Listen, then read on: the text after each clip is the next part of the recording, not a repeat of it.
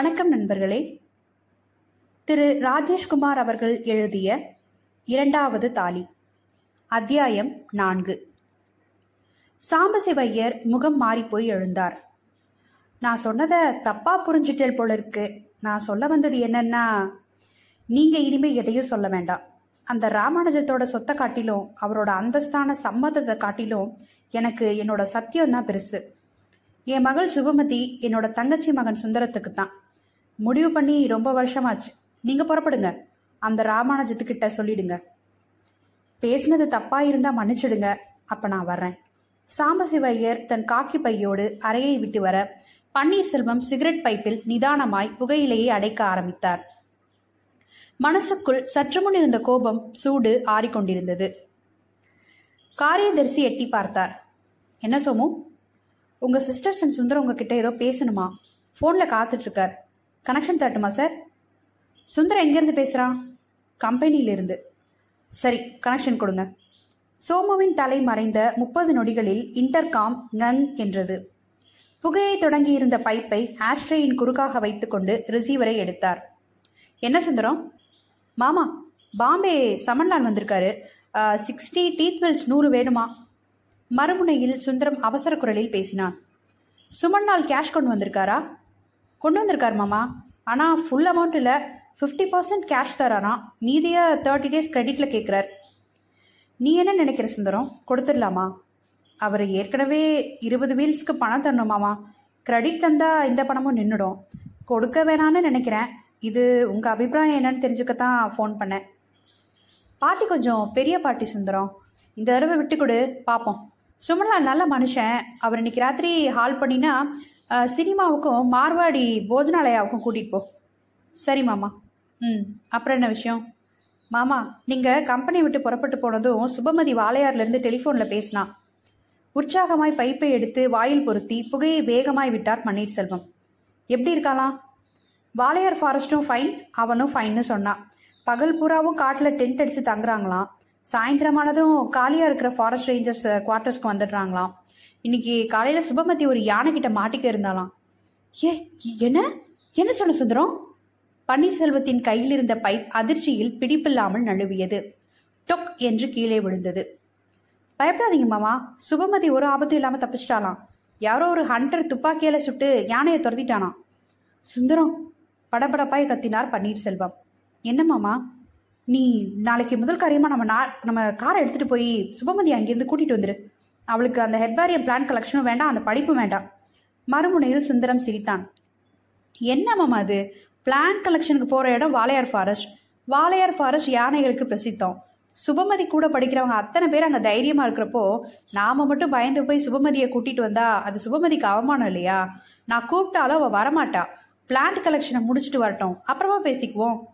எனக்கு என்னமோ நீ சொன்னதுலேருந்து மனசுக்கு சமாதானமே இல்லை சுந்தரம். நாளைக்கு காலையில் காரை எடுத்துகிட்டு வாளையார் ஃபாரஸ்ட்டுக்கு போய் சுபமதியை பார்த்துட்டு வரலாம். அவளை கண்ணால் பார்த்துட்டா ஒ- ஒரு வார்த்தை பேசினாதான் மனசுக்கு நிம்மதியாக இருக்கும் போல இருக்கு. குரல் கம்மினார் பன்னீர்செல்வம். சுபமதி கேம்ப் போய் இன்னும் ரெண்டு நாள் கூட ஆகலை. இப்போவே போய் பார்க்கணுமா மாமா? ரெண்டு நாள் போகட்டும். நோ சுந்தரம். நாளைக்கே போய் ஆகணும். ம். என்னை யானை துரத்தின விஷயத்த அப்பா கிட்ட சொல்லாத சுந்தரம். அவர் உடனே காரை எடுத்துக்கிட்டு ஃபாரஸ்ட்டுக்கு வந்துட்டு வாருன்னு சுபமதி சொன்னது சரியா போச்சு. மாமா நான் உங்ககிட்ட அந்த விஷயத்த சொல்லாமலே இருந்திருக்கலாம். வாய் தவறி சொல்லிட்டேன். சொன்னது தான் சரி. நாளைக்கு காலையில் ஆறு மணிக்கு நாம வாளையார் ஃபாரஸ்ட் புறப்படணும். சால்ஜா எதுவும் சொல்லிட்டு இருக்காத. மாமா நாளை காலையில் பத்து மணிக்கு இன்கம் டேக்ஸ் ஹியரிங் பதினோரு மணிக்கு மேலே ஸ்டெக்ஸ் ஹியரிங் ரெண்டுமே அட்டன் பண்ணணும். ஹியரிங் அட்டன் பண்ணலன்னா ஃபைன் விழுந்துடும் விழட்டும். எவ்வளோ லட்சம் வேணாலும் ஃபைன் விழட்டும். அதை பற்றி எனக்கு கவலை இல்லை. நாம் நாளைக்கு ஆறு மணிக்கு வாளையார் போக போகிறோம் மாமா அவ்வளவு காலையில் போக வேண்டாம். ஒரு பத்து மணி சுமாருக்கு போனால் போதும். சுந்தரம் நயந்த குரலில் சொன்னான். ஆறு மணியோ பத்து மணியோ நாம் வாளையாருக்கு நாளைக்கு போகிறோம் சரி மாமா. மறுமுனையில் ரிசீவரை சாத்தினான் சுந்தரம். இந்தியன் நியூஸ் ரீல் ஓட்ரா நிஜத்தை சொல்லுடி. ஆஷாவும் சித்ராவும் சுபமதியின் இரண்டு புஜங்களையும் பற்றி கொண்டு உழுக்கோ உழுக்கென்று உலுக்கிய அதே வினாடி டி கல்யாண பூசணிக்கா கூப்பிடுது. இந்த காட்டில் வந்து தினமும் குளிக்கணுமா?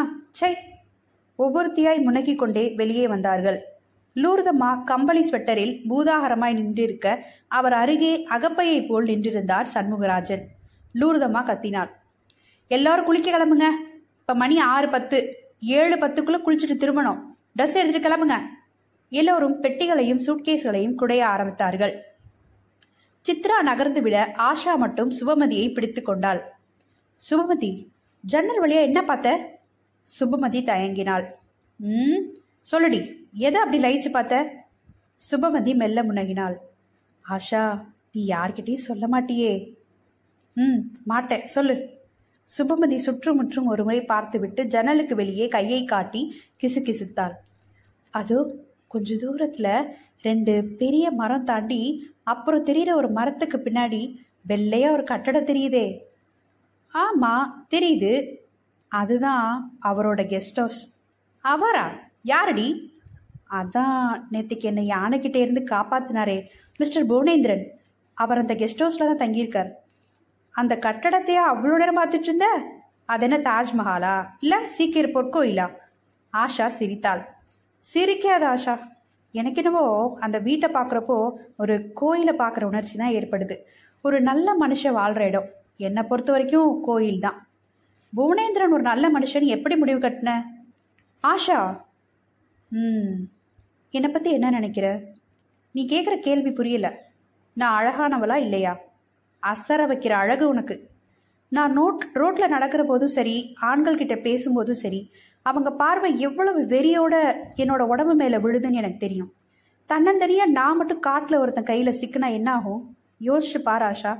ஆனால் புவனேந்திரன் அரகுர ட்ரெஸ்ஸோடு இருந்த என்னோட உடம்ப த கோட்டால போத்திட்டு நான் மயக்க தெளிகிற வரைக்கும் சலனம் இல்லாமல் உட்கார்ந்துருந்தார். அந்த கல்விஷம் இல்லாத மனசு யாருக்கு வரும்? கணுக்கால் தெரியாதா? மாறாப்பு விலகாதான்னு பார்வையை ஓட விடுற ஆம்பளைகளுக்கு மத்தியில் புவனேந்திரன் ஒரு ஜெம் ஆஷா. ஆஷா சிரித்தாள். சுபமதி பிளான் கலெக்ஷனுக்காக இந்த வாளையாருக்கு வந்த நீ. ஒரு ஆளையும் செலக்ட் பண்ணிட்ட. ஆமை கரெக்ட் சுபமதி பதில் சொல்லாமல் சிரித்தாள். ஆஷா நீ எனக்கு ஒரு உதவி செய்யணும். என்ன அந்த புவனேந்திரன் கிட்ட தூது போகணுமா? அதெல்லாம் வேணாண்டி. நாம் ரெண்டு பேரும் இப்போ அந்த கெஸ்ட் ஹவுஸ்க்கு போக போகிறோம் அயர்ந்தாள் ஆஷா.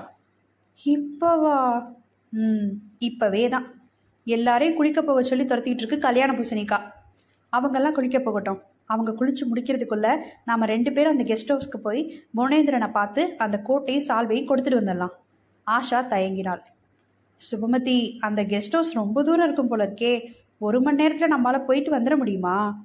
தாராளமாக போயிட்டு வந்துடலாம். வா. எனக்கு என்னமோ பயமாக இருக்குடி. தைரியமாக வாடி ஆஷா. நான் இருக்கேன் கோட்டையும் சால்வையும் எடுத்து தோல்பைக்குள் திரித்து கொண்டு சுபமதி புறப்பட ஆஷா தொடர்ந்தாள்.